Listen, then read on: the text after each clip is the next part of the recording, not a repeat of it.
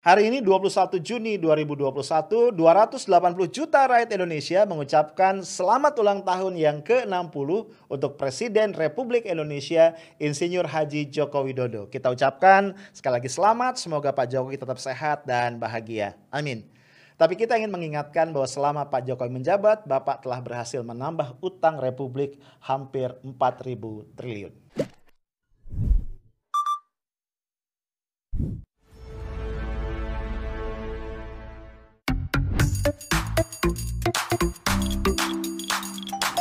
Halo guys, ketemu lagi kita. Hari ini Senin dua puluh satu Juni dua ribu dua puluh satu. Ya, awal minggu yang baru ya. Gua harap lo semua semangat ya, lagi pol nih. Ya, kita siap untuk ngegas, ngejar banyak target, nyelesain P R-P R yang minggu lalu tertunda dan juga bikin karya-karya baru yang jauh lebih baik ya.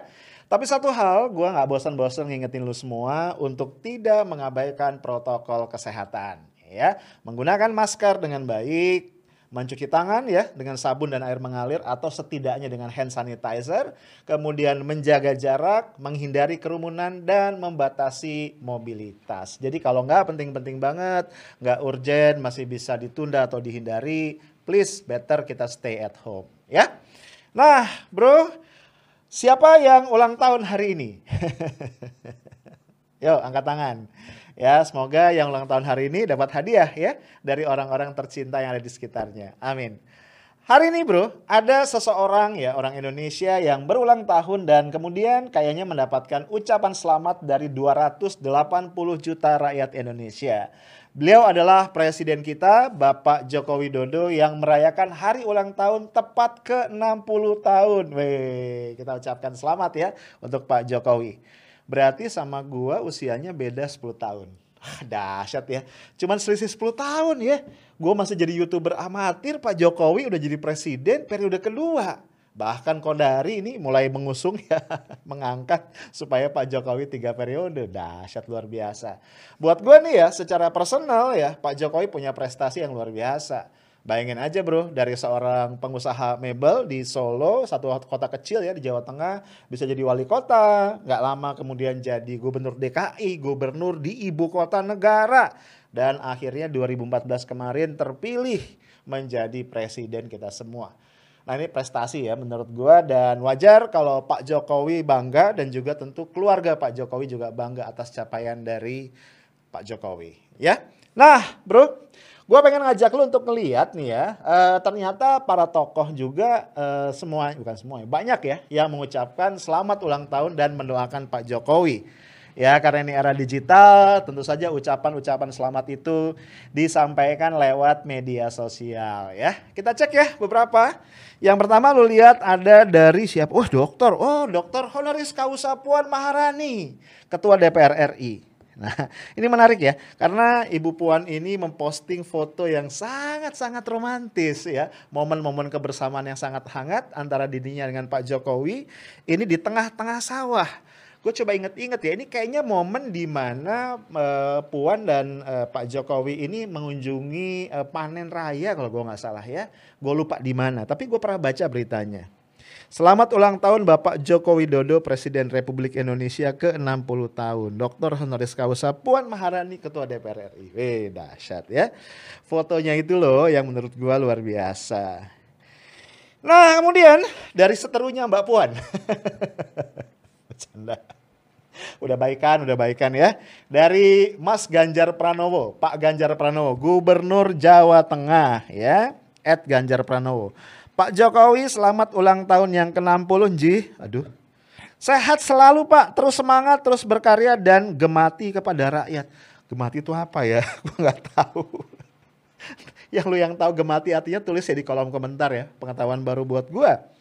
Semoga setiap gerak dan langkah panjenengan, panjenengan menjadi inspirasi dan berkah bagi kita semua. Sekali lagi selamat ulang tahun Pak Ed Jokowi. Ada fotonya, keren lu lihat ya. Pak Ganjar lagi pose imut. Luar biasa ya. Lanjut lagi ya, kita lihat ya. Uh, berikutnya weh, dari uh, pemusik senior ya, komposer Adi M S.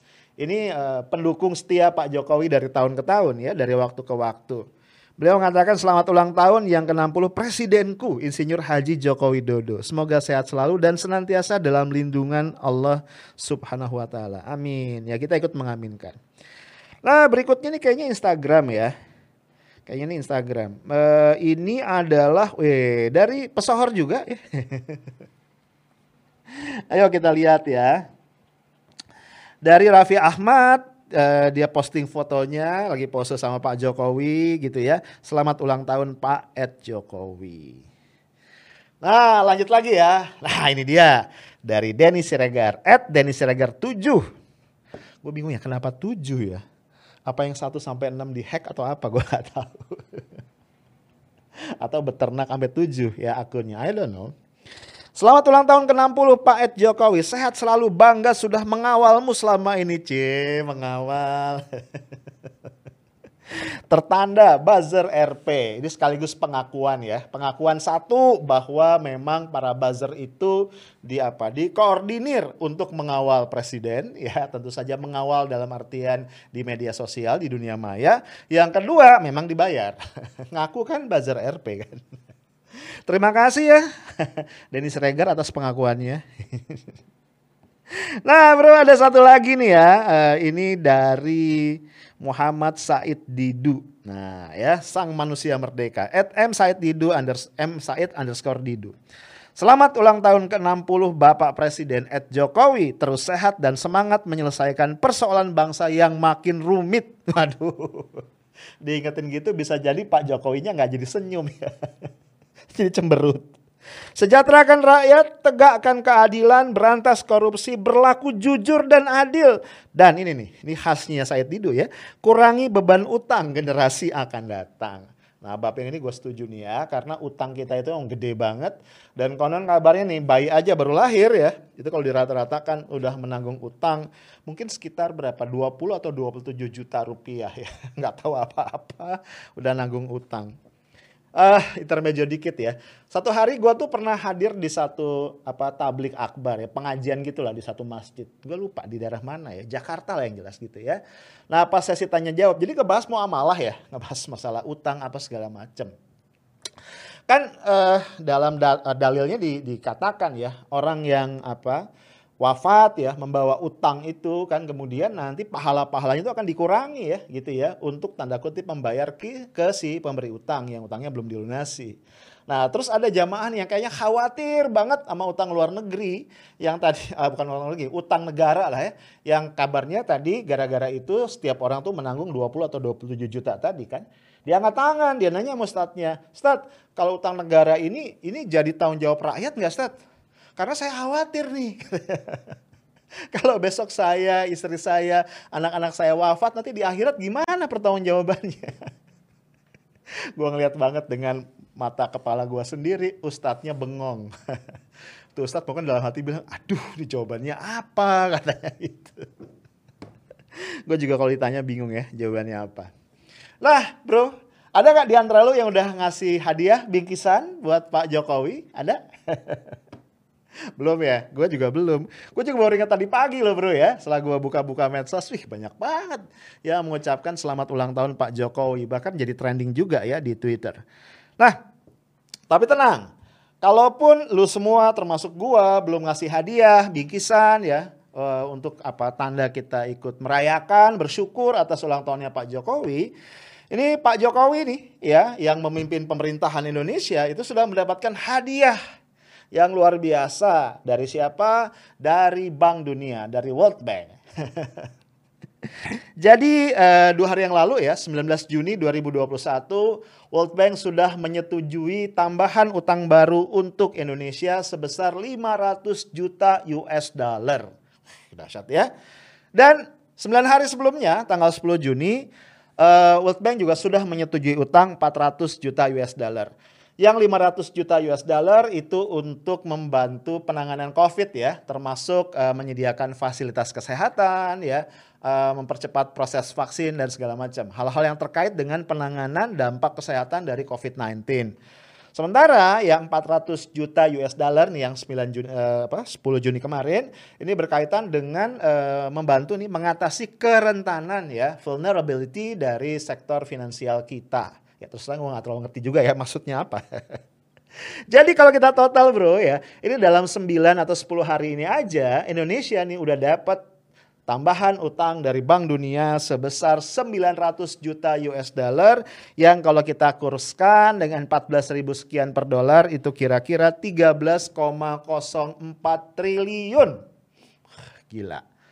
Mungkin kita ngelihatnya gede ya bro ya, tiga belas koma empat triliun.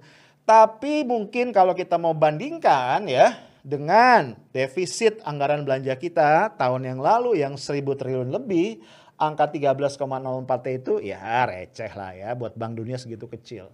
Atau juga misalnya kalau kita bandingkan ya dengan target utang ya, target tambahan utang yang harus dicari oleh Sri Mulyani sebagai Menteri Keuangan di kuartal satu ya kemarin, Januari, Februari, Maret itu berapa ya? tiga ratus empat puluh dua triliun. Ini juga receh kalau kita bandingkan dengan jumlah bunga utang yang harus kita bayar di tahun dua ribu dua puluh satu ini yang totalnya adalah tiga ratus tujuh puluh tiga triliun. Angkanya gede-gede. Ah, gak tau ya, gue sebenarnya pengen ngobrol sama Pak Jokowi ya. Pak Jokowi emang gak ngeri ya dengan utang segede itu. Maksud gue gini ya. Pak Jokowi nggak eh, tahu apakah akan lengser di dua ribu dua puluh empat atau kemudian apa gerakannya Kodari untuk tiga periode berhasil Pak Jokowi jadi nyalon lagi, menang lagi, atau ada juga ide gila yang baru kan ya. Oke lah nggak tiga periode tapi eh, dengan alasan COVID segala macam diperpanjang tiga tahun masa jabatannya sampai dua ribu dua puluh tujuh ya. Terserah manapun itu. But in the end Pak Jokowi itu kan akan lengser kan. Iya dong, ya kecuali kalau tiba-tiba ada lagi gerakan Jokowi presiden seumur hidup gitu ya. Jangan-jangan. Kalau Pak Jokowi presiden seumur hidup nih udah ada yang iseng nih ya, gambar meme, wajahnya mengerikan. Jangan ya, better sekarang. Jangan-jangan ya. Lah bro, uh, yang manapun itu ya. Walaupun gue yakin ya rakyat Indonesia yang setia pada cita-cita reformasi pengennya Pak Jokowi cukup lah ya dua periode. Tapi yang manapun itu tadi Pak Jokowi itu pasti lengser. Nah nggak tahu ya, gue sih pengen nyampein pesan sama Pak Jokowi, mudah-mudahan sampai atau ada yang nyampein. E, mungkin saatnya nih ya Pak Jokowi merenung, e, saya pengen dikenang dengan legacy apa. Ya warisan apa yang pengen saya tinggalkan kepada penerus saya, kepada rakyat Indonesia ketika nanti saya lengser. Maksud gue gini loh ya, orang tua itu kan biasanya nih yang normal ya, orang tua. Itu mikir ya, kalau secara duniawi, kalau gua wafat nih gua pengen mewariskan aset ya kan. Gua pengen mewariskan kebun, mewariskan apalah gitu ya, mobil atau tabungan, deposito, emas permata gitu kan, or apapun lah. Kalau orang tua yang ideal tuh saya akan mewariskan ilmu, contoh yang baik, akhlakul karimah, or apapun itu ya. Pasti yang diwariskan tuh yang baik-baik. Gua belum nemu sih ya ada orang tua yang bercita-cita untuk mewariskan utang kepada generasi selanjutnya. Gue nggak tahu ya, kalau Pak Jokowi beda ya kan, Pak Jokowi seringkali unik sendiri ya. Walau alam bisawab. Nah bro, dalam konteks hari ulang tahun Pak Jokowi ini, gue pengen ngajak lu semua untuk ngeliat nih ya, utang kita, posturnya, profilnya kayak apa. Kalau selama ini Ibu Sri Mulyani, Mbak Sri ya, Menteri Keuangan terbaik Asia Timur dan Pasifik dua ribu delapan belas dua ribu dua puluh selalu mengklaim hutang kita aman. Gue masih ingin mengajak lo untuk ngecek, is it true bahwa kita aman. Guys, gue ingin ajak lo untuk lihat dulu ya. Ketika Pak Jokowi awal menjabat bulan apa tuh? Oktober dua ribu empat belas. Pak Jokowi mewarisi hutang dari presiden sebelumnya yaitu Pak S B Y sebesar dua ribu enam ratus satu koma satu enam triliun. Ya, dua ribu enam ratus satu koma satu enam triliun. Tapi lu ngelihatnya harus fair ya, itu bukan utang semasa Pak S B Y doang, bukan ya. dua ribu enam ratus satu koma satu enam itu adalah total hutang kita sejak zaman Republik berdiri, ya. At least sejak Bung Karno jadi presiden sampai Pak S B Y turun tahta itu adalah segitu. Nah sementara bro per April kemarin, akhir April dua ribu dua puluh satu ini berarti tahun kedua masa jabatan Pak Jokowi di periode yang kedua, total utang kita ya itu adalah enam ribu lima ratus dua puluh tujuh koma dua sembilan triliun ya. Total utang pemerintah itu enam ribu lima ratus dua puluh tujuh koma dua sembilan triliun. Artinya apa? Pak Jokowi saja nih sudah sukses menambah hutang sebesar tiga ribu sembilan ratus dua puluh enam koma satu tiga triliun, hampir empat ribu triliun. Jadi Pak Jokowi berhasil menambah hutang ya, itu hampir dua kali lipat dari total hutang sejak zaman tadi Bung Karno sampai Pak S B Y. Ya, ini kalau kita hitung-hitung total kenaikannya adalah seratus lima puluh koma sembilan tiga tujuh persen. Dahsyat. Nah itu yang gue tadi pengen mengingatkan Pak Jokowi, boleh dong ya rakyat mengingatkan presidennya apakah betul Pak Jokowi pengen dikenang karena tadi ya juara dalam menambah hutang. Nah bro, yuk kita lihat yang lain ya, data lain yang masih terkait dengan hutang. Selama ini kan eh, apa eh, salah satu argumentasi andalan ya dari Mbak Sri, Sri Mulyani maksudnya, kenapa utang kita masih aman adalah karena rasio utang kita terhadap P D B yang kira-kira sekitar empat puluh satu sampai empat puluh dua persen. Kalau nggak salah tepatnya empat puluh satu koma satu delapan persen. Itu masih cukup jauh di bawah ketentuan Undang-Undang Keuangan Negara yang enam puluh persen terhadap P D B.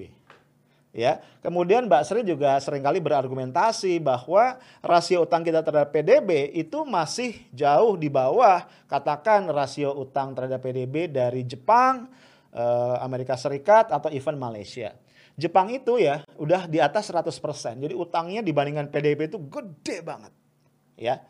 Nah, itu yang selalu di apa? Di dibangga-banggakan atau digaung-gaungkan oleh Mbak Sri. Ya, gua nggak bosan-bosan untuk mengatakan ini ya ukuran yang berpotensi untuk menyesatkan publik, Bro. Ya, karena gen rasio tadi, rasio utang terhadap P D B cuman bicara seberapa besar utang kita. Dia sama sekali tidak menggambarkan seberapa mampu sebuah negara bayar utang. Jepang misalnya boleh aja utangnya terhadap P D B gede banget ya, more than one hundred percent, tapi lu jangan lupa investasi Jepang di luar negeri itu gede banget. Ekspor Jepang keluar Jepang gede banget. Malaysia juga sama. Ya. Ekspor Malaysia itu nggak tahu berkali-kali lipat Indonesia berapa kali gitu loh. Nah jadi artinya bro sebenarnya ukurannya yang lebih tepat untuk apa melihat seberapa apa seberapa sehat masih utang kita, seberapa aman adalah satu ukuran yang disebut sebagai debt service ratio.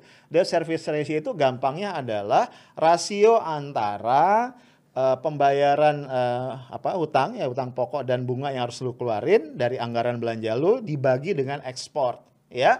Tentu aja semakin tinggi D S R tuh semakin nggak aman ya. Nah sekarang kita lihat ya D S R kita nih uh, di bulan Mei dua ribu dua puluh satu ya, ini angka terbaru itu di, di kisaran dua puluh tiga koma lima persen. Memang agak membaik ya dibandingkan dengan dua ribu dua puluh. Ini ada data dua ribu dua puluh di Q tiga, kuartal tiga itu dua puluh lima koma delapan tiga persen. Di kuartal empat itu dua puluh tujuh koma delapan enam persen. Artinya kalau di Mei dua ribu dua puluh satu itu dua puluh tiga koma lima persen tuh sedikit membaik. Tapi angka ini dahsyat kalau misalnya kita bandingkan dengan angka dua ribu empat belas. Kenapa dua ribu empat belas? Ini awal sebelum atau saat Presiden Jokowi dilantik nih sebagai presiden, itu angkanya adalah delapan belas koma tiga. Jadi lu bayangin dari delapan belas koma tiga naik itu ke dua puluh tiga koma lima. Ya. Itu sekitar lima persen naiknya D S R kita, itu dahsyat loh. Dan ini sudah menjelang merah menurut gua, ya. Nah, bro yang satu lagi, ini sorry ya podcast kali ini kembali gue pengen banyak uh, ngomong data ya. Ya kalau cuman cuap-cuap doang ntar gue gak beda sama buzzer. Nah bro, uh, hal lain ya yang membuat kita harus waspada, ada ukuran lain yang itu bisa mencerminkan sebenarnya seberapa sehat keuangan kita. Tentu saja kalau keuangan kita itu semakin sehat, artinya semakin mampu kita untuk membayar atau menanggung beban hutang tadi. Nah, ukuran itu adalah tax ratio, ya. Rasio dari penerimaan pajak yang bisa diperoleh pemerintah terhadap P D B, produk domestik bruto. Ya. E, logikanya, Bro, semakin efektif sebuah perekonomian itu berjalan, ya, harusnya kan rasionya meningkat ya. P D B-nya naik tapi tax-nya semakin naik lagi. Karena logiknya gini ya. eh, kalau P D B naik itu kan berarti pendapatan masyarakat menaik. Kalau pendapatan masyarakat semakin naik, maka akan semakin banyak orang yang masuk ke kategori tarif pajak yang lebih tinggi ya. Bener nggak sih? Jadi kalau tadinya dia pendapatannya menengah, mungkin dia pindah jadi pendapatan yang tinggi, sehingga dia akan kena tarif pajak yang lebih tinggi. Itu asumsi kalau tarif pajaknya progresif. Kayak Indonesia sekarang kan tarif pajaknya progresif. Ya, nah itu harusnya tax ratio itu naik. Ini enggak. Ya, kita lihat Indonesia nih. Kecenderungan tax ratio Indonesia dari dua ribu dua belas sampai dua ribu dua puluh kemarin itu turun. Ya, konstan turun, turun, turun, turun, turun. Ini unik nih. Artinya apa? Artinya kenaikan penerimaan pajak prosentasenya lebih kecil ketimbang kenaikan produk domestik bruto. Kita lihat ya. dua ribu dua belas tax ratio Indonesia itu sebelas koma empat persen. Turun di dua ribu tiga belas sebelas koma tiga persen, turun nol koma satu persen. Di dua ribu empat belas turun lagi menjadi sepuluh koma sembilan persen, berarti turun berapa? nol koma empat persen. dua ribu lima belas turun lagi jadi sepuluh koma tujuh persen, berarti turun nol koma dua persen. dua ribu enam belas turun lagi sepuluh koma empat persen. Ya, berarti turun nol koma tiga persen. dua ribu tujuh belas turun lagi jauh ke sembilan koma sembilan persen, berarti turun nol koma lima persen. dua ribu delapan belas sempat naik ya.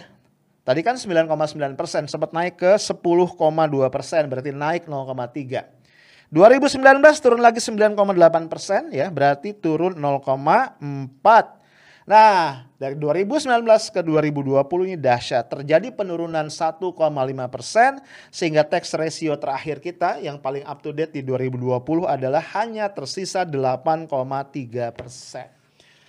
Jadi lo lihat ya, di awal Pak Jokowi menjabat itu tax ratio kita sepuluh koma sembilan persen.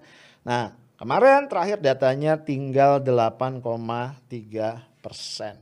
Gua jadi inget iklan rokok ya. Iklannya, tagline-nya how low can you go? Parah. Nah, bro, dari data tadi yang udah kita bongkar ya, mungkin juga lu bisa buka ya, ada podcast gue sebelumnya tuh yang juga ngebahas utang dengan cukup-cukup detail ya, ini gue tayangin lagi thumbnailnya. Uh, gue cuman ingin mengingatkan kita semua nih rakyat. Jangan mudah terbuai dengan kata-kata dari pejabat publik, menteri keuangan atau siapapun yang mengatakan hutang kita masih aman, masih aman. No, no, no, no, no. Enggak, enggak aman bro. Sama sekali enggak aman.